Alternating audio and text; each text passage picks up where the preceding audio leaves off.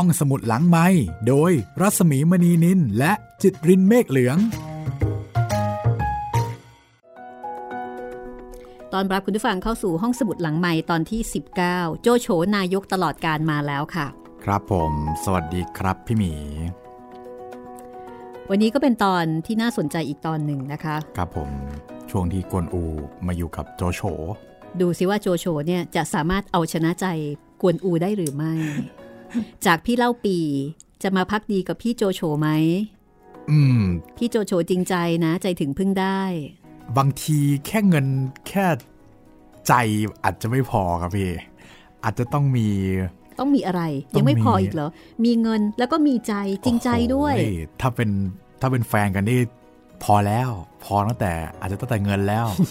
อาจจะตั้งแต่อะแหมให้เงินคุณหรือให้ก็ใจพอกันอะไรอย่างเงี้ยครับ ปกตินี่มันอาจจะมา อาจจะมาอย่างเดียวใช่ไหมอ่าบางคนเนี่ยใช่มีใจแต่ไม่มีเงิน บางคนมีเงินแต่ใจอาจจะน้อยหน่อยใช่แต่อันเนี้ยได้ทั้งเงินได้ทั้งใจจะเอาอะไรอีก แต่ก็ไม่แน่นะ ต้องคบรอดูผมต่อไป ใช่เล่าปีมีอะไรดี ก็จะเป็นตอนที่กวนอูมาอยู่กับโจโฉค่ะ แล้วก็จะมีเอ่อการเรียกว่าเปิดใจนะ ใช่ คำเปิดใจ ว่ากวนอูรู้สึกอย่างไร กับความปรารถนาดีของโจโฉแหมช็อตนี้นี่นึกว่าสารภาพรักเปิดใจ เป็นงานเปิดใจครับว่ารู้สึกยังไงนะคะแล้วก็จะเห็นจิตใจของกวนอูว่ากวนอูเนี่ยเขาเป็นคนยังไงครับ สถานการณ์นี้ก็จะเปิดเผยท่าแท้หรือว่าให้ได้เห็นความรู้สึกนึกคิดแล้วก็วิถีคิดของคนที่ชื่อกวนอูละค่ะ ใช่ คุณผู้ฟังที่ติดตามรายการห้องสมุดหลังไม้นะคะ รายการนี้ก็นำเรื่องราวจากหนังสือดีๆ มาเล่ามาอ่านมาเมาส์ให้คุณได้ฟังกัน โจโฉนายกตลอดการเป็นหนึ่งในสองเล่ม ของสามก๊กฉบับในทุนค่ะ ของหม่อมราชวงศ์คึกฤทธิ์ปราโมทโดยอีกเล่มหนึ่งห้องสมุดหลังใหม่ก็มีแล้วนะคะ ครับชื่อว่าเบงเฮกผู้ถูกกลืนทั้งเป็น ไม่ได้ถูกงูเหลือมกลืนนะคะ โดนโดนกลืนทางอำนาจทางเชื้อชาติอะไรแบบนี้ ลองติดตามกันได้ค่ะ มีอยู่ด้วยกัน 8 ตอนครับ แล้วก็รายการนี้นะคะ คุณสามารถติดตามฟังตอนใหม่ ๆ ที่ได้ฟังก่อนใครค่ะ ฟังพร้อมกัน ทุกวันจันทร์ถึงวันศุกร์9นาฬิกาถึง 10นาฬิกาทางเว็บไซต์ thaipbspodcast.com ค่ะ ครับผม ส่วนการฟังรายการย้อนหลังก็หลายแพลตฟอร์มนะคะ ครับ ทั้งเว็บไซต์แล้วก็แอปพลิเคชันของไทย PBS Podcast นะครับ ทาง Spotify Podbean Google Podcast แล้วก็ทาง YouTube Channel ไทย PBS Podcast นะครับเอาละถ้าพร้อมแล้ว เราไปดู เรื่องราวของกวนอูตอนที่มาอยู่กับโจโฉกันเลย ว่าจะเปลี่ยนจิตเปลี่ยนใจกวนอู ให้หันมาพักดีกับโจโฉได้หรือไม่ ตอนที่ 19 ค่ะ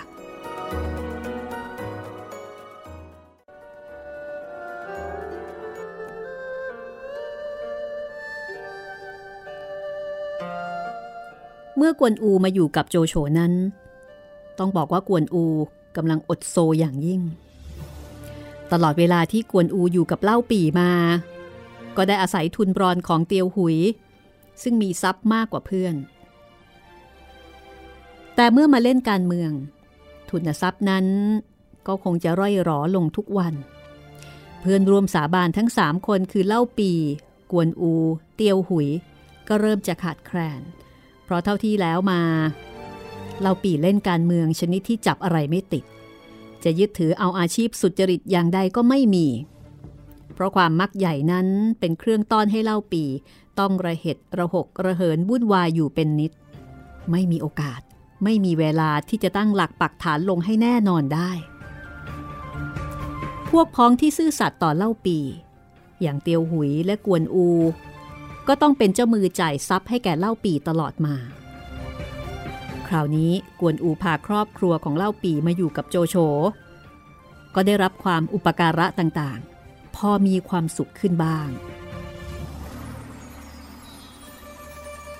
แต่ความอุปการะของโจโฉที่ให้แก่กวนอูนั้น เปรียบเหมือนเทของทิ้งเสียเปล่า มิได้เกิดประโยชน์ หรือก่อให้เกิดความเห็นอกเห็นใจขึ้นแก่กวนอูแต่ประการใดเลย โจโฉนั้น มีอุดมคติและเจตจำนงที่จะทนุบำรุงให้บ้านเมืองเป็นปึกแผ่น ให้ทุกฝ่ายมีความสามัคคีและกลมเกลียวกัน บ้านเมืองจะได้อยู่เย็นเป็นสุข แต่กวนอูนั้นเป็นคนโง่ จะได้มองโจโฉไปในทางนั้นก็หาไม่ กวนอูอยู่กับโจโฉมาเป็นเวลานาน แต่ใจนั้นยังคิดที่จะไปหาเล่าปีอยู่ฝ่ายเดียว วันหนึ่ง เตียวเลี้ยว สุดยอดของการเป็นคนเจรจาเกลี้ยกล่อม เตียวเลี้ยวก็ไปเกลี้ยกล่อมกวนอู คือไปหากวนอูถึงบ้าน คือเตียวเลี้ยวเนี่ยไปเกลี้ยกล่อมกวนอูตั้งแต่ตอนแรก โอเค กวนอูก็มา แต่ตอนนี้จะไปเกลี้ยกล่อมอีก กวนอูก็เลยเปิดอกสนทนาให้ฟังตามที่ปรากฏข้อความในหนังสือสามก๊ก นี่คือคำพูดของกวนอู ซึ่งเปิดเผยความรู้สึกของกวนอูที่มีต่อโจโฉดังนี้ กวนอูจึงว่า มหาอุปราช มีคุณแก่เราก็จริงอยู่ แต่จะเปรียบเล่าปีนั้นอย่างมิได้ โดยเล่าปีนั้น มีคุณแก่เราก่อนประการหนึ่ง ก็ได้สาบานต่อกันว่าเป็นพี่น้อง เราจึงได้ตั้งใจรักษาสัตว์อยู่ ทุกวันนี้ เราก็คิดถึงคุณมหาอุปราชอยู่ไม่ได้ขาด ถึงมาดว่า เราจะไปจากก็จะขอแทนคุณก่อน ให้มีชื่อปรากฏไว้ เราจึงจะไป เตียวเลี้ยวได้ฟังดังนั้นก็ถามกวนอูกลับไปว่า ถ้าเล่าปีถึงแก่ความตายแล้ว ท่านจะอยู่กับมหาอุปราช หรือจะคิดประการใด กวนอูก็ตอบว่า ตัวเราเกิดมาเป็นชาย รักษาสัตว์มิให้เสียวาจา ถึงมาดว่าเล่าปีจะถึงแก่ความตาย เราก็จะตายไปตามความที่สาบานไว้หม่อมราชวงศ์คึกฤทธิ์ก็บอกว่า ถ้าดูตามคารมของกวนอูในที่นี้ ก็จะเห็นเลยว่าจิตใจของกวนอูนั้นสูงต่ำเพียงใด ในขั้นแรกก็ต้องยอมรับเสียก่อนว่า กวนอูนั้นเป็นผู้มีใจกตัญญูต่อเล่าปีอย่างมั่นคง ซึ่งในข้อนี้ก็ควรจะได้รับการสรรเสริญ แต่คุณความดีของกวนอูก็มีอยู่เพียงเท่านั้น เพราะกวนอูเป็นคนที่แยกความรู้สึกส่วนตัว กับความรู้สึกส่วนรวมที่มีต่อบ้านเมืองออกจากกันไม่ได้ ผลประโยชน์ส่วนรวมของแผ่นดินนั้น ชอบที่จะเทิดไว้เหนือความรู้สึกส่วนตัวใด ๆ ถ้าหากคนที่เข้ามาเกี่ยวข้องกับการเมืองนำความรู้สึกส่วนตัว เช่น ความกตัญญูต่อบุคคลใดบุคคลหนึ่งเข้ามาเป็นบรรทัดฐาน บุคคลนั้นก็อาจปฏิบัติการทางการเมืองผิดพลาด เป็นผลเสียหายได้มาก เพราะประโยชน์ส่วนตัวบุคคลกับประโยชน์ส่วนรวมของแผ่นดินนั้นอาจขัดกันได้ อย่างในกรณีนี้ โจโฉเป็นฝ่ายรวบรวมแผ่นดินจีน ที่กำลังแตกแยกนั้น ให้เข้าไปเป็นอันหนึ่งอันเดียวกัน ส่วนเล่าปีเป็นฝ่ายที่ทำให้แตกแยกยิ่งขึ้นไปอีก ถ้ากวนอูจะพิจารณาเฉพาะประโยชน์ส่วนรวม กวนอูก็จะต้องเข้ากับโจโฉเพื่อประโยชน์นั้น แต่ความกตัญญูที่กวนอูมีต่อเล่าปีนั้น มาเป็นอุปสรรคคอยกั้นกลางมิให้กวนอูทำงานเพื่อประโยชน์แผ่นดินได้ จึงเรียกได้ว่า ความกตัญญูของกวนอูนั้น ตั้งไว้ผิดที่ แล้วคนเช่นกวนอูนั้น ถึงแม้ว่าจะเป็นบุคคลที่พึงสรรเสริญเพียงใดก็ตาม การสรรเสริญนั้นก็ต้องให้ในฐานะส่วนตัว หากกวนอูเข้ามาเกี่ยวข้องกับการเมือง กวนอูก็เป็นภัยต่อประโยชน์ส่วนรวมอยู่เสมอ เพราะกวนอูแยกเรื่องส่วนตัวกับส่วนรวม ออกจากกันไม่ได้ดังที่ได้กล่าวมาแล้วหม่อมราชวงศ์คึกฤทธิ์บอกว่า คิดคิดไปแล้วก็น่าสงสารโจโฉที่พยายามทุกทางที่จะหาคนดีมาใช้ในราชการ แต่ได้มาแต่ละคนก็เป็นดาวร้ายขนาดยีเอ๋งไปเสียบ้าง หรือเป็นดาวดีจนเลยเถิดขนาดกวนอูไปเสียบ้าง โจโฉจึงนับว่าเป็นคนที่อาภัพในเรื่องบริวารอยู่มาก แต่จะว่าอย่างนั้นก็จริงนะครับพี่ ขนาดคนที่ได้มาใช้งาน แล้วโจโฉรักมากชอบมากก็จากโจโฉไป อย่างเตียนอุยอย่างเงี้ยครับ แล้วก็กุยแกอีกสักพักก็จะจากโจโฉไปแล้ว อืมก็น่าเห็นใจนะคะ เพราะว่าคนที่ จะทำการใหญ่เป็นผู้นำถ้าได้บริวารดีเนี่ยก็จะช่วยกันได้มากเลย เป็นสิ่งสำคัญครับ ทีนี้เราไปดูทางเล่าปีกันบ้างค่ะ คุณจิตรินอ่านับตั้งแต่วันที่ได้มาอาศัยบารมีอ้วนเซี่ยวอยู่ที่เมืองกีจิว๋ว เล่าปีก็พยายามหาหนทางยุยงให้อ้วนเซี่ยว ยกทัพไปทำอันตรายแก้โจโฉอยู่เสมอ ครั้งหนึ่ง เมื่อก่อนเล่าปีมาอยู่ด้วย อ้วนเซี่ยวเคยยกทัพมาล่วงล้ำเข้าไปในเขตแดนเมืองฮูโต แต่ก็หาได้ยกเข้าตีเมืองฮูโต สมดั่งความตั้งใจไม่ เพราะว่าโจโฉยกทัพใหญ่มารับอ้วนเซียว ก็ยกทัพกลับไปเมือง ให้งันเหลียงคุมทหารตั้งอยู่ที่ชายแดน ตัวอ้วนเซียวนั้น ยกทัพกลับไปตั้งอยู่ที่เมืองกีจิ๋วจนตลอดฤดูหนาว ครั้นพอเข้าหน้าร้อนอ้วนเซียวก็คิดการที่จะยกไปตีเมืองฮูโตอีก แต่เตียนห้องที่ปรึกษา มีความเห็นว่า ขณะที่โจโฉตั้งอยู่ในเมืองฮูโตนั้น มีกำลังแรงนัก ยากที่อ้วนเซียวจะไปตีเมืองฮูโตแตกได้ โอกาสที่อ้วนเซียวจะตีเมืองฮูโตแตกได้ก็มีอยู่เฉพาะเวลาที่โจโฉไม่อยู่ เตียนห้องก็เลยเสนอความเห็นให้อ้วนเซียวรั้งรอไว้ก่อน ฝ่ายเล่าปีได้ยินความเห็นของเตียนห้อง ก็บอกอ้วนเซียวมิให้เชื่อฟัง แต่กล่าวกับอ้วนเซียวว่า โจโฉทำการหยาบช้า ไม่ได้ยำเกรงพระเจ้าเฮียนเต้ เมืองหูโตและเมืองทั้งปวงก็ได้รับความเดือดร้อน ทุกวันนี้ บรรดาคนทั้งปวงก็แจ้งอยู่ว่าท่านมีใจซื่อสัตย์ต่อแผ่นดิน และท่านมันนิ่งอยู่ไม่ได้คิดกำจัดศัตรูราชสมบัติเสียนั้นไม่ควร ประการหนึ่ง โจโฉจะมีความคิดแก่ขึ้น พระเจ้าเฮียนเต้จะได้รับความทรมานพระไทยนัก ขอท่านดำริดูจงควรคำเสนอของเล่าปีนี้ แสดงนิสัยของเล่าปีให้เห็นโดยมีต้องวิจารณ์ เพราะเล่าปีเคยขอความช่วยเหลือจากโจโฉมากี่หนต่อกี่หนเมื่อครั้งก่อน ทุกคนก็ยังจำได้ อันนี้ก็มาขออ้วนเซี่ยวอีกแล้ว ฝ่ายอ้วนเซี่ยวเมื่อถูกเล่าปีหนุนจับเส้นถูกดังนั้น อันนี้ถือว่าจับเส้นถูกครับอ้วนเซียวก็หันกลับมาเล่นงานเตียนห้องที่ปรึกษาเก่าของตนทันที เพราะอ้วนเซียวนั้นเป็นคนบ้ายอเป็นที่รู้กันอยู่ พอได้ยินเล่าปียอเข้าให้ ก็ขนาบเตียนห้องต่อไป เราคิดทำนุบำรุงแผ่นดิน ตัวบังอาจห้ามเราทั้งนี้ จะให้พระเจ้าเฮียนเต้เป็นอันตรายเหรอ แต่เตียนห้องก็ยังคงยืนยันในความเห็นของตน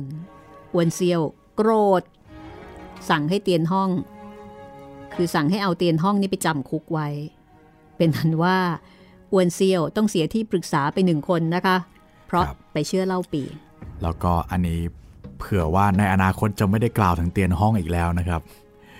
ต้องบอกเลยว่า เตียนห้องเนี่ยเป็นคนที่สวยมากครับ อุตส่าห์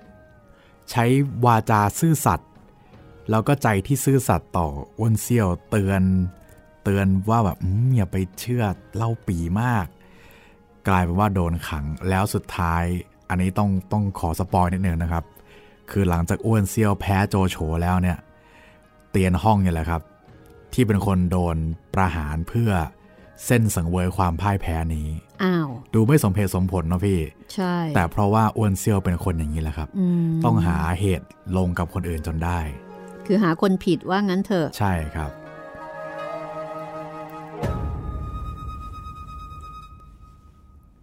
ทีนี้ พอยกทหารล่วงหน้า เข้าไปตีเมืองฮูโตก่อน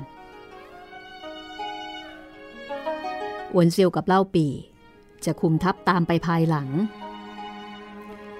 ความคิดของอ้วนเซียว ถึงแม้ว่า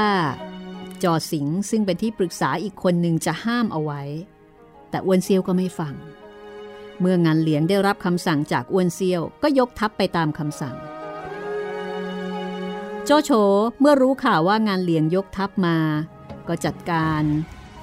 จัดทหาร 15หมื่น จัดออกมาเป็นสามกอง ยกออกมาจากเมืองฮูโต กวนอูนั้นก็อาสาจะไปด้วย แต่ชรอย โจโฉยังไม่ไว้ใจกวนอูสนิทใจ จึงให้กวนอู ยับยั้งอยู่ในเมืองหลวง คืออยู่เมืองหลวงไปก่อน หากการศึกหนักหนาประการใด จะให้มาตามภายหลัง เมื่อโจโฉ ยกกองทัพไปถึงเมือง แปะแบะก็ไปเจอกับกองทัพงานเหลียง ก็ให้ตั้งค่ายโอบไว้ แล้วให้ทหารไปรบกับงานเหลียงทีละคน คนแรกคือทรงเหียน แต่ก็ถูกงานเหลียงฆ่าตาย คนที่สองคืองุยซก ก็ถูกงานเหลียงฆ่าตายอีก คนที่สามซีหลง ซีหลงก็แพ้ฝีมืองานเหลียงกลับมา ไม่ตายแต่แพ้ โจโฉเห็นหมดตัวทหารเอก ก็ให้ไปตามกวนอูมาจากเมือง กวนอูออกไปรบกับงานเหลียง ก็ได้ชัยชนะ แถมฆ่างานเหลียงตาย และทหารงานเหลียงทั้งนั้นก็แตกกระจัดกระจายไป งานเหลียงเนี่ยครับเป็นทหารเอกคนหนึ่งของอ้วนเซียวอ้วนเซียวจะมีทหารเอกสองคนครับคือ งานเหลียงกับบุญทิวสองคนเนี่ยครับที่อ้วนเซียวเคยพูดตอนพี่หมีจำตอนที่กองทัพ 16 หัวเมืองได้ไหมครับ ที่มีที่ฝั่งต่างโต๊ะส่ง ส่งหัวหยงมาแล้วกวนอูเป็นคนออกไปปราบลางอ่าครับณณตอนนั้นนะครับอ้วนเซี่ยวอะพูดออกมาลอยๆว่า เสียดายที่งั้นเหลียงกับบุญทิวไม่อยู่ ไม่งั้น หัวหยงก็คง ไม่ต้องถึงมือกวนอูๆอืมงานเหลียงนี่ก็เก่งเนาะครับ แต่ก็สู้กวนอูไม่ได้ ใช่ แล้วก็ช่วงเวลาเนี่ยครับ จริง ๆ แล้วโจโฉไม่อยากจะใช้กวนอูด้วยซ้ำไปอืมฮึเพราะว่าถ้าใช้กวนอูแล้วเนี่ยก็ถือว่ากวนอูแทนคุณเรียบร้อยแล้ว เพราะฉะนั้นจะไม่มีอะไรตกค้างกับโจโฉอีก ก็จะอืมสามารถจากโจโฉไปค่ะได้เมื่อไหร่ก็ได้ ก็เลยต้องพยายาม ไม่ใช้ถ้าไม่จำเป็น ใช่ แต่แต่นี่ปรามักฏว่าไม่ได้จริงอืมหมดสต็อกเลยนะคะๆครับทหารเอกที่มีแพ้งานเหลียงหมดเลย ใช่ ทีนี้หลังจากที่กวนอูจัดการงานเหลียงได้ ชนะงานเหลียงแล้วก็ฆ่างานเหลียง ข่าวที่บอกว่าโจโฉนั้นมีทหารเอกหน้าแดง หนวดยาว รูปร่างวิปริตผิดคน เที่ยวไล่ฆ่าฟันทหารล้มตายเป็นอันมาก แสดงว่าบุคลิกของกวนอูเนี่ยโดดเด่น ใช่ ข่าวนี้ก็ไปถึงหูอ้วนเซี่ยว ซึ่งยกทัพตามมาซีสิว ซึ่งเป็นที่ปรึกษา ก็บอกว่าเอะทหารคนนี้สงสัยจะเป็นกวนอูแน่ ๆ เลยอ้วนเซียวได้ฟังก็โกรธเล่าปี จะให้ทหารเอาตัวเล่าปีไปฆ่าเสีย แต่เล่าปีแก้ว่า ข้าพเจ้าเสียบ้านเมืองมาพึ่งท่าน ก็เพราะโจโฉยกทัพมาทำอันตราย กวนอูเตียวหุย น้องข้าพเจ้านั้น จะเป็นหรือตายประการใด ก็ยังไม่ได้แจ้ง ซึ่งทหารหน้าแดงหนวดยาวนั้น จะมีแต่กวนอูผู้เดียวหรือ หรือผู้อื่นจะมีอยู่บ้าง ขอท่านจงพิเคราะห์ดูก่อน พออ้วนเซียวได้ยินเล่าปี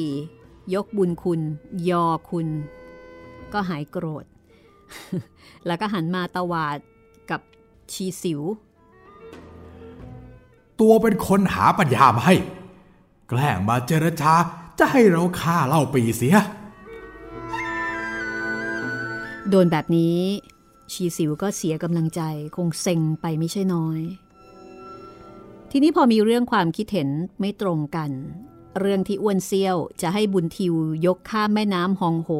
ไปรบกับโจโฉ แต่ว่าชีสิวไม่เห็นชอบด้วย ชีสิวก็บอกป่วยการเมือง ไม่ปรึกษาด้วยอ้วนเซียวอีกต่อไป ก็คือแหมคือให้ความคิดเห็นจากใจจริง ตามน้ำเอ้ยไม่ใช่ตามน้ำตามเนื้อผ้า ใช่อ้วนเซียวก็ไม่ฟังครับ แล้วก็แถมโกรธมาว่าอีก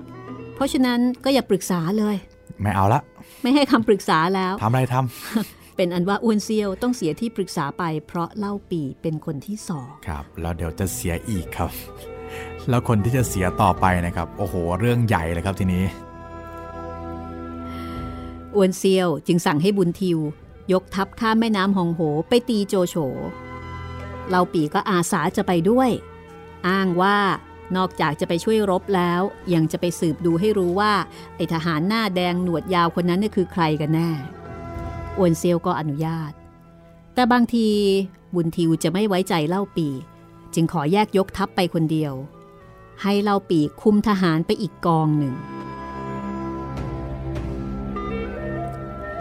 กองทัพบุญทิวที่ยกไปคราวนี้ ปรากฏว่าก็ไปเสียทีโจโฉอีก พอโจโฉทราบว่าบุญทิวยกมา ก็ให้ยกกระบวนทัพเอากองสเสบียงไว้ข้างหน้า เอาพลรบไว้ข้างหลัง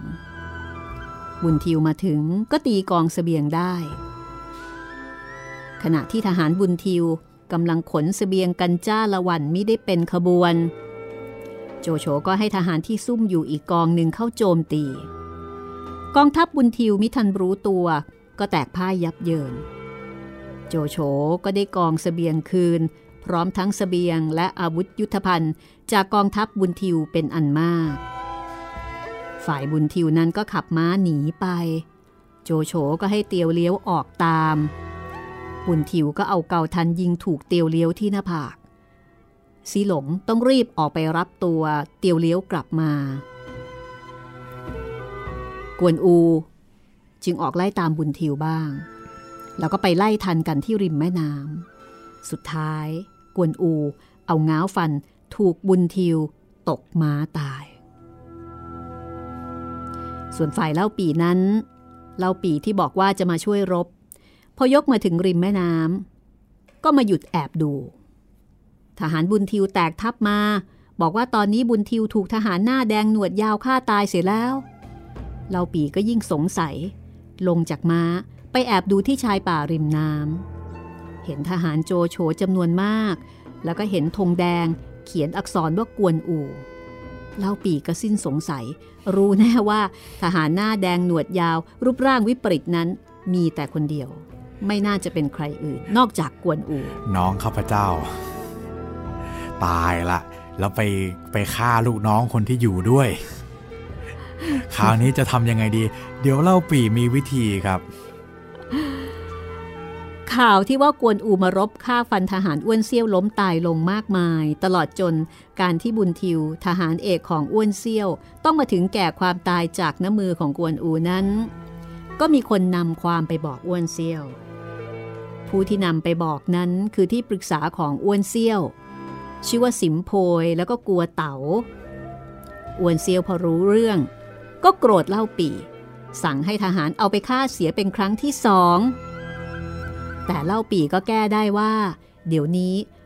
ตัวรู้แน่แล้วว่า ทหารหน้าแดงหนวดยาวนั้นคือกวนอู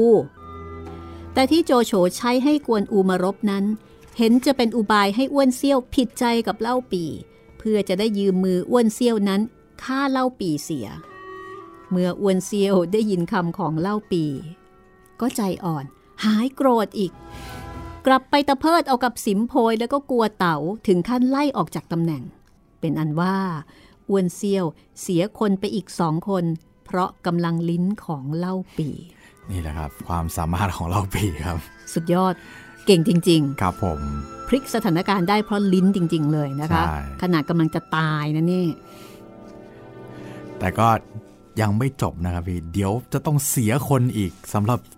อ้วนเซี่ยว อืมอ้วนเซียวนี่เขาบริโภคทุกยอเป็นพักษาหารใช่ไหมคะครับผม ยอถูกจุดนี่ โอ้โหแหม่อาจจะกินได้พวกหมดเลย ลูกยอหมูยอ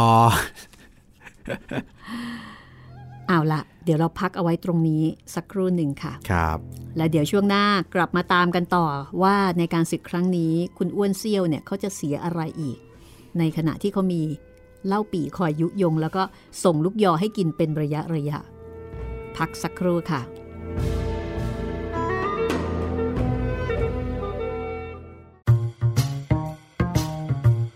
ห้องสมุดหลังไม้โดยรัศมีมณีนินและจิตรินเมฆเหลือง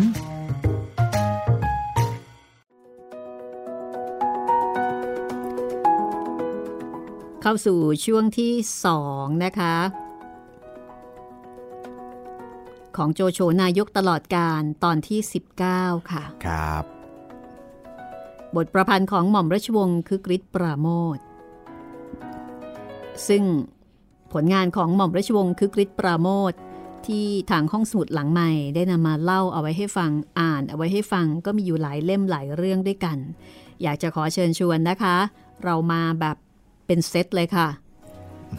หลายเรื่องนะคะทั้งซึ่งทั้งหมดเนี้ยได้รับการอนุญาตอย่างถูกต้องจากทายาทของหม่อมราชวงศ์คือกริชปราโมทคือหม่อมหลวงวิสุมิตราปราโมทเรียบร้อยแล้วค่ะครับขอบพระผมคุณมาณที่นี้ด้วย ขอบคุณนะครับ แล้วก็เรื่องที่เรามีให้คุณผู้ฟังทุกคนฟังแล้วณตอนนี้ก็มี โอ้โห เยอะจริง ๆ ครับพี่ มีโจโฉนายกตลอดการค่ะมีเบ้งเค้กผู้ถูกกลืนทั้งเป็นอืมภัยแดงค่ะหลายชีวิตก้าวเบาที่บางเพลง แล้วก็ในอนาคตเรื่องที่เรายังไม่ได้อ่านก็เดี๋ยวจะเอามาอ่านด้วยนะครับ แต่ว่าก็อดใจรอกันไว้สักนิดหนึ่ง ตอนนี้ก็ฟังสามก๊กฉบับในทุนไปก่อนนะคะ ครับ หลายคนกำลังอินค่ะ ใช่ น้องเจเจนี่อินมากนะ โอ้ ถ้าใครเป็นแฟนสามก๊กก็น่าจะอินเป็นพิเศษครับตอนนี้ ค่ะ สนุกจริงใช่ๆก็สามารถที่จะติดต่อสื่อสารกันมาได้ 3 ช่องทางครับ ทั้งทางแฟนเพจ Facebook ไทย PBS Podcast แฟนเพจของพี่หมีรัศมีมณีนิน แล้วก็ทาง YouTube Channel ไทย PBS Podcast ก็คอมเมนต์ไว้ใต้คลิปได้เลยนะครับ ทาง YouTube ก็มีคนส่งคอมเมนต์มามากมายมหาศาลครับพี่ อืม ขนาดนั้นเลยนะ ครับผม ตอนนี้ก็ต่หลายคอมเมนต์เลยทีเดียวน่าสนใจ คุณอินดี้มามาเนียครับ เขียนมาในไผ่แดงครับพี่ค่ะมาถึงยุค 2021 พศไม่ต้องออกบินทบาท วางเลขบัญชีแล้วก็โอนเงินได้เลยอ๋ออันนี้อาจจะแซวค่ะๆครับผม คุณเขยยอง เขียนมาในไผ่แดงเหมือนกันครับ รอมานานครับ ฟังเพลินครับ ชอบครับ ขอบคุณเช่นกันนะครับ น้องเจเจครับ เขียนมาในแทบจะทุก คอมเมนต์แทบจะทุกคลิปของพวกเราค่ะยินดีนะครับน้องเจเจ เจเจ วันนี้เขียนมาบอกว่า วันนี้เจเจ ฟังโจโฉด้วยอ่านหนังสือด้วยสนุกมากเลยครับ โอ้ยินดีนะครับ ส่วนทางด้านของท่านอื่น ๆ มีคุณ B K Boy อืมเขียนมาในวิญญาณอารวาสครับค่ะจะมีเรื่องผีต่อไปไหมครับ ชอบเรื่องผีเก่าๆแบบนี้ครับ อืมอ๋อค่ะ เดี๋ยวนะ เรื่องผีของเราเนี่ย มีผีของครูเหบเวชกร ครับผม เออคือหลอกกันได้แบบจุใจแหละค่ะครับหลอกกันยาวๆนะคะใช่ร้อยกว่าตอน ใช่ร้อยกว่าตอน ต้องบอกว่างานเขียนของครูเหมเวชกรที่เกี่ยวกับเรื่องผีเนี่ยค่ะ รวมอยู่ที่ห้องสมุดหลังใหม่ครบและสมบูรณ์ที่สุด ใช่หนังสือก็ยังไม่มีเท่านี้นะ เพราะว่าหนังสือบางเล่มเนี่ย ไม่ได้ตีพิมพ์ไม่เนาะได้มีการตีพิมพ์ใหม่ เพราะฉะนั้นหาอ่านไม่ได้ครับหาอ่านยากมาก แต่ถ้าเกิดมาฟังที่ห้องสมุดหลังใหม่นะคะ ซึ่งมูลนิธิบรมครูเอ่อคุณไพศาลกฤษไกรวันเนี่ยครับได้มอบให้กับห้องสมุดหลังใหม่ได้เอามาทำเป็นสื่อเสียง เพื่อเป็นการอนุรักษ์ แล้วก็สำหรับแฟนๆอ่า รายการหรือว่าผู้ที่สนใจงานเขียนของครูเฮมนะคะ จะได้เข้ามาฟังกันครับครบจบที่นี่ค่ะ ใช่ครับทุกแพลตฟอร์มครับ เว็บไซต์แอปพลิเคชัน YouTube Spotify ค่ะอ่า Google Podcast แล้วก็ค่ะ Podbean ครับ ค่ะ ร้อยกว่าตอนนะคะ ใช่คแล้รัวบก็อีกหนึ่งก็คืองานเขียนของออัธจินดา ใช่ โรงแรมผี ค่ะ แล้วก็วิญญาณอารวาสนี่แหละครับ ค่ะ สองเล่มนี้ก็ประมาณรวมกันก็เกือบเกือบร้อยแล้วมั้งคะโอ้โหได้ไหมอ่าโรงแรมผีเล่มเดียวก็ประมาณ 40 แล้วครับพี่ค่ะเอ่อวิญญาณอารวาสนี่ก็น่าจะประมาณสัก 20 กว่า 20ใช่กว่าตอนนะคะ ก็ 60 70 ตอนไปแล้ว ฟังสองท่านรวมกันนี่ก็โอ้โหเกับคุณจะถูกผีหลอกประมาณ 200 ตอนนี่200ไม่ไหวมันนะก็คมึรับนเหมือนกันนะคะ ใช่ครับ คงจะงงว่าเอ๊ะตัวไหนกันแน่นะ อะไรอย่างนี้ ค่ะ ก็มีหลายแนวให้ได้เลือกฟังนะคะ จะได้ไม่เบื่อครับอะแต่ตอนนี้ก็มาเพลิดเพลินกับเรื่องของสามก๊กฉบับในทุนครับผมโจโฉนายกตลอดการกันก่อน ขอบคุณสำหรับทุกความคิดเห็นทุกกำลังใจนะคะ ขอบคุณนะครับ ไปต่อกันเลยค่ะ กับตอนที่ 19 โจโฉนายกตลอดการค่ะ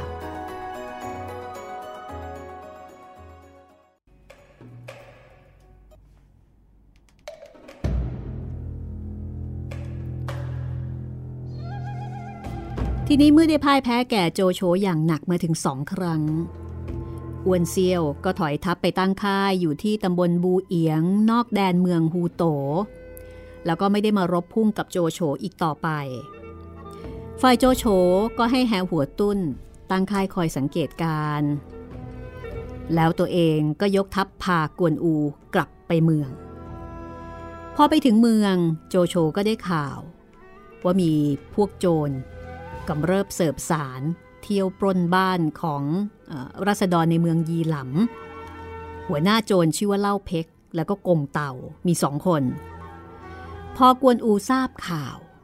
ก็อาสากับโจโฉในการที่จะไปปราบโจร แม้โจโฉจะทัดทาน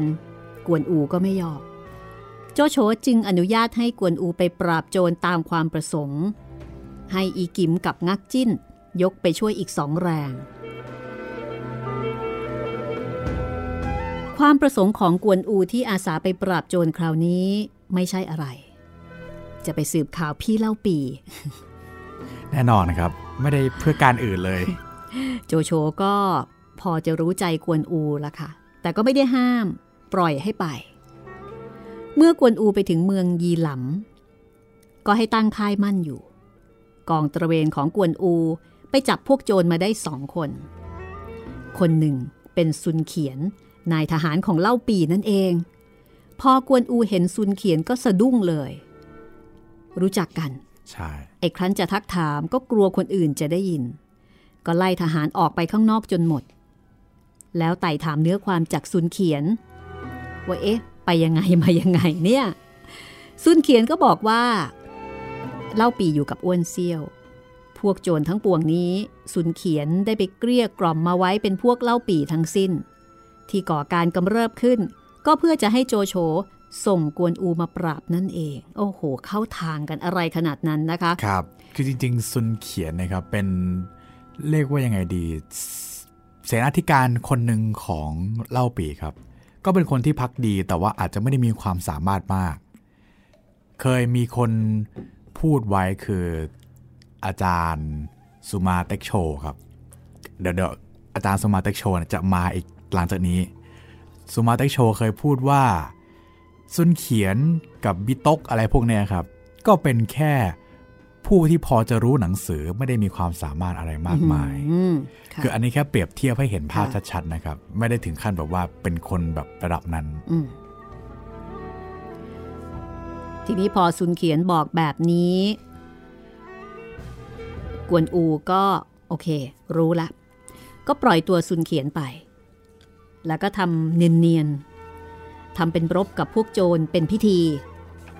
พวกโจรก็ทำท่าพ่ายแพ้เป็นพิธี แล้วก็หลบหนีไป จากนั้นกวนอูก็กลับมาที่เมืองฮูโต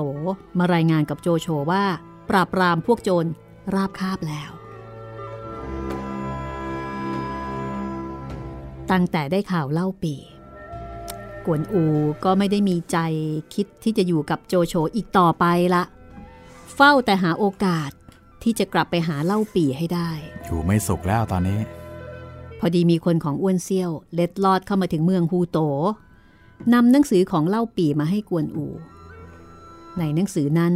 แสดงความน้อยอกน้อยใจ มีการล้ำเลิกความหลังแล้วก็ประชดประชันตามวิสัยของเล่าปี ลองฟังดูค่ะ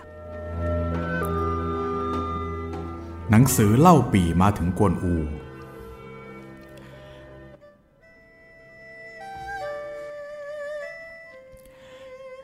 เดิมเราได้สาบานไว้ต่อกันทั้งสามคน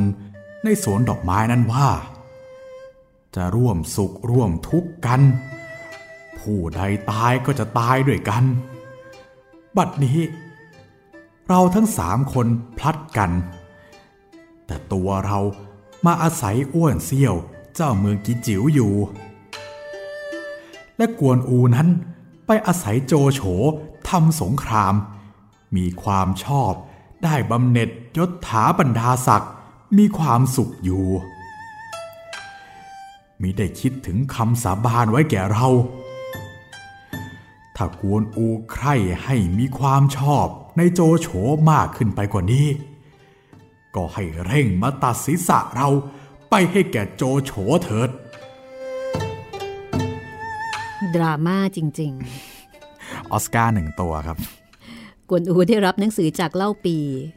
ก็ยิ่งมีความร้อนใจ กวนอูนี่เขาเป็นคนซื่อเนาะใช่ เป็นคนน่ารักทีเดียวเชียวครับเอ่อกวนอูก็ไปหาโจโฉค่ะ ไปหาที่บ้านเลย ไปทวงสัญญา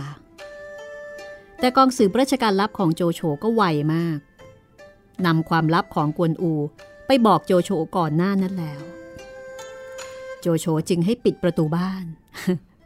แล้วก็ทำประกาศปิดเอาไว้บอกว่า ไม่สบาย วันนี้งดรับแขก ครับ คืออย่างที่พี่หมีบอกเลยกวนอูเนี่ยเป็นคนน่ารักครับ ตอนแรกเนี่ยที่กวนอูบอกว่า จะขอไปหาเล่าปีโดยไม่บอกไม่กล่าวเลย สุดท้ายก็มาบอกอยู่ดี กวนอูเห็นประกาศ ก็กลับบ้าน เก็บข้าวเก็บของค่ะ แล้วก็เชิญภรรยาเล่าปีขึ้นรถ ของที่โจโฉให้มานั้น กวนอูก็มอบให้คนใช้ที่โจโฉจัดมาหาให้อยู่ด้วยเนี่ยนะคะ เอาไปคืนโจโฉคือฝากคนใช้เอาไปคืนครับ อันนี้น่ารักมาก แล้วกวนอูก็พาภรรยาเล่าปีทั้งสองคนออกจากเมืองฮูโตไปโดยที่ไม่ได้ร่ำลาอ๋อแต่ว่าม้าไม่คืนนะครับ ม้าม้าเอาไปเลย คือของต่างๆ เหล่านี้นี่อาจจะไม่จำเป็นต้องใช้ใช่ครับอันนี้คืน แต่ว่าม้าซุปเปอร์คาร์นี่ถูกใจ ครับเซ็กเธาว์นี่ฉันขอแล้วกัน เมื่อข่าวกวนอูหนีออกจากเมือง รู้ไปถึงโจโฉก็มีนายทหารหลายคนค่ะ อาสาจะตามไปจับมาให้กับโจโฉแต่โจโฉห้ามไว้ เพราะว่าโจโฉนั้นถือคำสัตย์ตามสัญญาเป็นประมาณ หม่อมราชวงศ์คือกริชก็บอกทันทีเลยนะคะว่าโจโฉนั้นเป็นสุภาพบุรุษโดยสมบูรณ์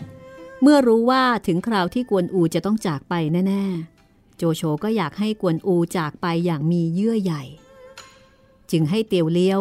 รีบขึ้นม้าตามไปบอกกวนอูว่า โจโฉจะออกไปส่ง โจโฉมาส่ง เมื่อเตียวเลี้ยวล่วงหน้าไปแล้ว โจโฉก็จัดแจงเงินทองขึ้นม้าตามไป โดยมีทหารติดตามไปด้วยประมาณ 30 คน แต่ว่าไม่ได้ถืออาวุธไป กวนอูนั้นพอเห็นโจโฉตามมาก็สงสัย ให้ภรรยาเล่าปีรีบเดินทางล่วงหน้าไปก่อน ตัวเองก็คอยอยู่ระวังภัย ครั้นเห็นโจโฉมาโดยไม่มีอาวุธก็คลายใจ โจโฉก็ถามกวนอูว่าทำไมถึงมาโดยไม่ได้ร่ำลา กวนอูก็ยกเงื่อนไขแต่เดิมมาอ้าง บอกว่าโจโฉได้อนุญาตไว้แต่ต้นมือแล้วนี่ ว่าถ้าเมื่อไหร่ กวนอูรู้ข่าวเล่าปี กวนอูก็จะไปหาเล่าปีโดยมิต้องลา โจโฉจึงตอบว่าไหนๆก็จะไปแล้ว ขอเอาทองมาให้ถาดหนึ่งเป็นน้ำใจ แต่กวนอูก็ไม่รับ อ้างว่าเบี้ยหวัดที่ได้รับมาตลอดนั้นเพียงพอแล้ว โจโฉก็ให้ทหาร เอาเสื้อไปให้กวนอูตัวหนึ่ง กวนอูก็รับเอามาคลุมตัว แล้วก็ขอบใจโจโฉ พร้อมลั่นวาจาว่า ในชีวิตนี้จะขอแทนคุณโจโฉให้ได้สักครั้งหนึ่ง จากนั้นกวนอูก็ควบม้าพ้นสายตาโจโฉไป โอ้โห นี่ถ้าเป็นซีนภาพยนตร์นะคะอืมสุดน้ำตาซึม สุดจะดราม่า แล้วก็เดี๋ยวกวนอูจะได้แทนคุณโจโฉจริง ๆ นะครับ แต่ว่าในอีก โอ้โห ไกลมากเลยครับ อีกนานเนาะ อีก โอ้ อีกนานเลยครับพี่ค่ะ แต่ก็แสดงว่าเขาไม่ลืม ไม่ลืมครับ ต้องยอมรับว่ากวนอูนะสมกับฉายาเทพเจ้าแห่งความซื่อสัตย์ค่ะ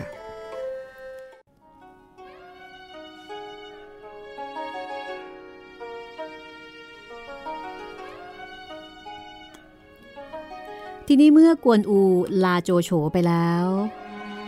ก็ออกเดินทางต่อไป หนทางของกวนอูนั้น จะต้องผ่านด่านเมืองฮูโตหลายด่าน นายด่านต่างๆ เห็นกวนอูเดินทางต่อไป โดยที่ไม่ได้มีหนังสือเบิกทางจากโจโฉ ต่างก็พากันสงสัยว่าเอ๊ะ อันนี้หนีมาหรือเปล่า ต่างพากันขัดขืน ไม่ได้ปล่อยให้กวนอูไปได้โดยสะดวก กวนอูก็ใช้อำนาจฆ่าฟันนายด่าน และข้าราชการของโจโฉตายไปแบบหลายคนเลยทีเดียว แล้วก็ผ่านด่านปลายทางมาได้ทุกด่าน จนมาถึงแนวรบ ซึ่งแฮหัวตุ้นเป็นผู้รักษาไว้ คือตอนนั้นแฮหัวตุ้นรักษาด่านนั้นไว้ เพื่อคอยต้านทานการรุกรานจากฝ่ายอ้วนเซียว คือแนวรบของแฮหัวตุ้นนั้นตั้งอยู่ริมฝั่งแม่น้ำฮองโหกวนอูไปถึงก็จัดแจงจะข้ามแม่น้ำเพื่อเข้าไปในแดนของอ้วนเซียว จินกีผู้เป็นนายทหารรักษาการอยู่ณที่นั้น ก็ขอดูใบเบิกทางตามระเบียบ กวนอูนั้น พอพ้นตาโจโฉมา ก็เริ่มวางโตะพูดจายะโส ร้องตอบจินกีไปว่า เราไม่ได้เป็นข้ากินเบี้ยหวัดของมหาอุปราช เราจะขอหนังสือมาใหญ่แล้วกวนอูก็คุยโต อวดฝีมือที่ได้ฆ่างันเหลียง บุญทิว แล้วก็คนอื่นๆ มาเสียแล้วนักต่อนัก ฝ่ายจินกีนั้นก็รักษาหน้าที่เคร่งครัดไม่ได้กลัวกวนอู ตอบกวนอูไปว่า เราเป็นทหารของแฮหัวตุน แม่ทัพให้เรามาอยู่รักษา ไมิให้ผู้ใดล่อมาได้ ซึ่งไม่มีหนังสือเบิกดานมานั้นอย่าว่าแต่มนุษย์เดินดินเหมือนอย่างท่านเลย ถึงหากว่านกมีปีกบินในอากาศ ก็เห็นจะไม่พ้นมือเรา เมื่อจินกีไม่ยอมให้กวนอูผ่านแต่โดยดีเช่นนี้ กวนอูก็เลยต้องเข้ารบกับจินกี ก็สู้กัน และกวนอูก็ฆ่าจินกีตาย จากนั้นกวนอูก็ข้ามน้ำไปยังอีกฟากหนึ่ง จุดเนี้ยครับมองได้สองแง่ครับหนึ่งไม่เกิดจากการสื่อสารที่ผิดพลาดกันระหว่างโจโฉกับกวนอูครับ ลืมโจโฉลืมว่าเดี๋ยวมันต้องผ่านดานอืมเราไม่ได้ให้หนังสือไว้อืมฮึค่ะสองคือกวนอูเนี่ยครับทำไมไม่พูดให้ดีๆกว่านี้หน่อย คืออธิบายให้เข้าใจหน่อยก็ได้ ที่ผ่านมาก็ดูน่ารักมาตลอดนั่นเองใช่ครับทำไมไม่แบบใจเย็นๆ นี่มาปุ๊บปั๊บฆ่ากันเลยฆ่าไปหลายคนด้วยครับ แล้วทีเนี้ยพอฆ่าคนแรกเนะครับดานต่อๆไปเนี่ยก็ไม่ค่ะเหลือสิครับ อืม เรื่องก็เลยกลายเป็นเรื่องขึ้นมานะคะครับ พอข้ามแม่น้ำไปได้แล้ว กวนอูก็ไปพบกับซุนเขียนนำข่าวมาแจ้งว่าตอนนี้ เล่าปีกำลังเอาใจออกห่างจากอ้วนเซี่ยว โดยคิดอุบายให้อ้วนเซี่ยว ส่งตัวมาอยู่เมืองยีหลำเพื่อจะได้ตั้งตัวเป็นใหญ่ต่อไป ขอให้กวนอูตรงไปที่เมืองยีหลำเลย ไม่ต้องไปหาอ้วนเซี่ยวนะ ในขณะที่กำลัง พูดจากับซุนเขียนอยู่นั้น แฮหัวตุ้นก็ยกทัพมา กวนอูก็ให้ซุนเขียน คุมขบวนภรรยาของเล่าปีไปก่อน ตัวเองเนี่ยอยู่คอยระวังหลัง พอแฮหัวตุ้นมาถึง ก็สั่งให้กวนอูหยุด แล้วก็บอกว่า กวนอูมีโทษฐานเดินทางไม่มีใบเปิดทาง แถมยังไปฆ่านายด่านตายไปหลายคนแหหัวตุ้นก็ขับม้า แล้วก็มีอาวุธคือทวน เข้ามารบกับกวนอู พอดีมีม้าใช้จากเมืองหลวงมาถึง ร้องบอกให้แฮหัวตุ้นหยุดรบ แล้วก็เอาหนังสือจากโจโฉยื่นให้ หนังสือนั้นเป็นใบเบิกด่านสำหรับกวนอูแฮหัวตุ้นเห็นใบเบิกด่านก็ถามบอกว่า เอ๊ะ แล้วที่กวนอูฆ่าผู้คนมาตลอดทางเนี่ยโจโฉรู้เรื่องหรือยังม้าชัยก็บอกว่ายังแฮหัวตุ้นก็ถามอีกว่า ถ้าอย่างนั้นก็ต้องจับละ โทษฐานฆ่าคนตาย แล้วก็ตรงเข้ารบกับกวนอูต่อไปอีก พอดีมีม้าใชัยจากโจโฉมาถึงอีกเป็นคนที่สอง คราวนี้ถือธงสำหรับตัวโจโฉมาด้วย บอกว่าโจโฉมีคำสั่งมาห้าม มิให้แฮหัวตุ้นขัดขวางกวนอู ให้ปล่อยไป แต่แฮหัวตุ้นไม่ปล่อย อ้างว่าโจโฉยังไม่ทราบความผิดของกวนอูที่ไปฆ่าคนตาย ก็ยังคงเข้ารบกับกวนอูเพื่อจะจับตัวกวนอูให้ได้ จนในที่สุด เตียวเลี้ยว มาจากโจโฉเพราะว่าทราบเรื่องทุกอย่างแล้ว เตียวเลี้ยวมาเองมาบอกให้แฮหัวตุ้นปล่อยกวนอูไปซะ เพราะว่านี่เป็นเงื่อนไขแห่งสัญญาที่โจโฉได้ทำเอาไว้แก่กวนอูตั้งแต่แรก เตียวเลี้ยวมาเองแบบนี้แฮหัวตุ้นก็ไม่อาจจะขัดคำสั่งโจโฉได้ จึงต้องยอมปล่อยตัวกวนอูไป พฤติการของโจโฉคราวนี้ หนังสือสามก๊กวิจารณ์ไว้ว่า และเนื้อความทั้งนี้ เป็นคำกล่าวว่า เมื่อกวนอูไปนั้น โจโฉก็คิดว่ากวนอูจะไปไม่ตลอด เพราะมีด่านทางอยู่เป็นหลายชั้น ครั้นกวนอูฆ่าขงซิ่วในด่านชั้นในเสียนั้น หมาใช้ก็เอาเนื้อความมาแจ้งแก่โจโฉว่ากวนอูฆ่าเจ้าเมืองและนายด่านเป็นลำดับกันออกไป โจโฉจึงคิดจะให้ยกกองทัพไปตามจับกวนอู ก็เกรงคนจะครหานินทาเอาว่า เจรจาเป็นคำสองประการหนึ่ง เจ้าเมืองและนายด่านก็ตายเสียแล้ว แม้จะยกไปตามจับกวนอูมาได้ ใช่ทหารทั้งปวง จะคืนมาก็หาไม่ได้ บัดนี้ กวนอูก็ล่วงออกไปพ้นแดนเมืองหูโตแล้วจำจะทำคุณไว้ให้ตลอดดีกว่า ภายหน้าไป กวนอูจะคิดถึงคุณ จึงแกล้งให้ม้าใช้ ถือหนังสือและธง กับเตียวเลี้ยวไปห้าม จะเห็นว่าน้ำใจโจโฉ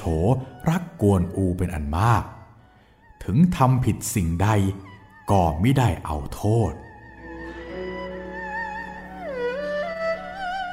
ในที่นี้หม่อมราชวงศ์คึกฤทธิ์ก็วิจารณ์ต่อว่า ถ้าดูพฤติการของโจโฉตั้งแต่ต้นมาจนบัดนี้ จโฉมีวัตถุประสงค์อยู่อันเดียวก็คือ ใครที่จะรวมแผ่นดินจีนที่แตกแยกกันอยู่นั้น ให้เป็นอันหนึ่งอันเดียวกัน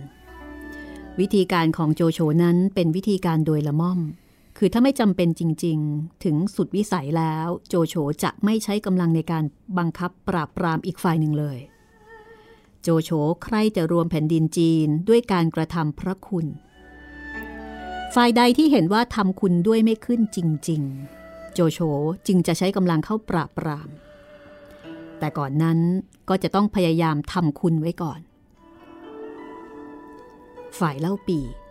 เคยได้รับความอุปการะจากโจโฉมาแล้วนักต่อนนัก แต่เล่าปีก็หาได้เห็นคุณโจโฉไม่ เพราะว่าตัวเล่าปีเองนั้นเป็นคนไม่รำลึกถึงคุณคน คิดแต่จะตั้งตัวเองให้เป็นใหญ่เหนือคนอื่น เมื่อโจโฉได้ทราบว่า กวนอูเป็นผู้มีกตัญญูจนมีชื่อเสียงปรากฏ โจโฉก็อยากจะลองทำคุณแก่กวนอูไว้ เพราะกวนอูเป็นคนสำคัญคนหนึ่งในฝ่ายเล่าปีถึงแม้ว่าเล่าปีเอง จะเป็นคนอกตัญญูกวนอูผู้เป็นคนกตัญญูอาจมีอิทธิพลชักนำเล่าปีไปในทางที่ถูกบ้างก็ได้ การที่โจโฉทำคุณแก่กวนอูครั้งนี้ จึงเป็นครั้งสุดท้าย ไหนๆฝ่ายเล่าปีก็จะต้องแยกจากโจโฉไปเด็ดขาดแล้ว เล่าปีจะไม่มีวันกลับมาหาโจโฉอีก เพราะมีใบแดงแจ้งโทษอยู่เมื่อสมัยกบฏตังสิน โจโฉก็อยากจะฝากคุณงามความดีนั้น ไว้ให้แก่กวนอู และปล่อยให้กวนอูกลับไป เพื่อให้ไปเป็นเชื้อแห่งความดีอยู่ในฝ่ายเล่าปี แต่ความคิดของโจโฉทั้งนี้หาเป็นผลไม่ เพราะกวนอูมิได้มีอิทธิพลเหนือจิตใจของเล่าปีเท่าที่โจโฉนึก พักเอาไว้ที่ตรงนี้นะคะ ครับผม นี่เราจบบทที่ 14ครัขบองหนังสือเล่มนี้แล้ว ใช่ แต่ว่าเป็นตอนที่ 19 ของรายการเรานะคะครับ ตอนต่อไปก็จะเป็นตอนที่ช่วงนี้แหละครับเรียกว่าเป็นช่วง ช่วงต้นของกลางเรื่องสามก๊กแล้วครับ20ช่วงต้นของกลางเรื่องครับ เรามาได้ครึ่งทางแล้ว ครับผม นี่เราผ่านมา 20 ตอนเพิ่งจะครึ่งทางนะครับแหมก็สามก๊กเนาะครับ จะน้อยๆ ก็คงไม่ใช่ ใช่นี่ขนาดย่อแล้วย่ออีกนะคะเนี่ครัยบผม ฟังมาถึงตรงนี้ เชื่อว่าหลายคนเนี่ย คงอยากจะไปอ่าน ฉบับ เจ้าพระยาพระคลังหนนะคะครับ แล้วก็เชื่อว่าถ้ากลับไปอ่านหรือว่าใครที่ยังไม่เคยอ่าน แล้วหายกลัวสามก๊กคือฟังแบบเนี้ยจะจะเริ่มเข้าใจเรื่องละ อย่างน้อยก็เคยผ่านหูมาก่อนอ่าทีนี้พอไปอ่านเนี่ยจะสนุกแล้วค่ะ ใช่เผลอๆนะคะ เดี๋ยวต่อไปอาจจะอ่านสามก๊ก ครบสามครั้งก็ได้ ครับผม ตอนนี้ก็จดจำนวนเพื่อนเอาไว้ก่อนนะคะ ครับ ลองนับดูนะครับ หลังจากอ่านจบ 3 รอบ จะเหลือเพื่อนอยู่กี่คน ไม่น่ะ ก็จะเหลือแต่เพื่อนน่ารักน่ารักไงอ่าใช่ไหมครับอ่าเราก็จะมีแต่เพื่อนดีๆ ที่เขาอกเข้าใจกันนะคะ หรือไม่ก็เราอาจจะรู้ทันเพื่อนที่ไม่ดี นั่นเลย นี่คือโจโฉนายกตลอดการค่ะสามก๊กฉบับในทุน หม่อมราชวงศ์คึกฤทธิ์ปราโมทนะคะ สนุกมาก ๆ ห้องสมุดหลังใหม่ก็เชิญชวนนะคะ ถ้าเกิดว่าอยากเสนอแนะเรื่องที่คุณอยากฟัง อันนี้ก็สามารถแจ้งมาได้ค่ะ ครับผม 3 ช่องทางครับ แฟนเพจ Facebook ไทย PBS Podcast แฟนเพจของพี่หมีรัศมีมณีนินแล้วก็ทาง YouTube คอมเมนต์ไว้ใต้คลิปได้เลยนะครับ วันนี้หมดเวลาแล้วเราสองคนลาไปก่อนนะคะ สวัสดีครับ สวัสดีค่ะ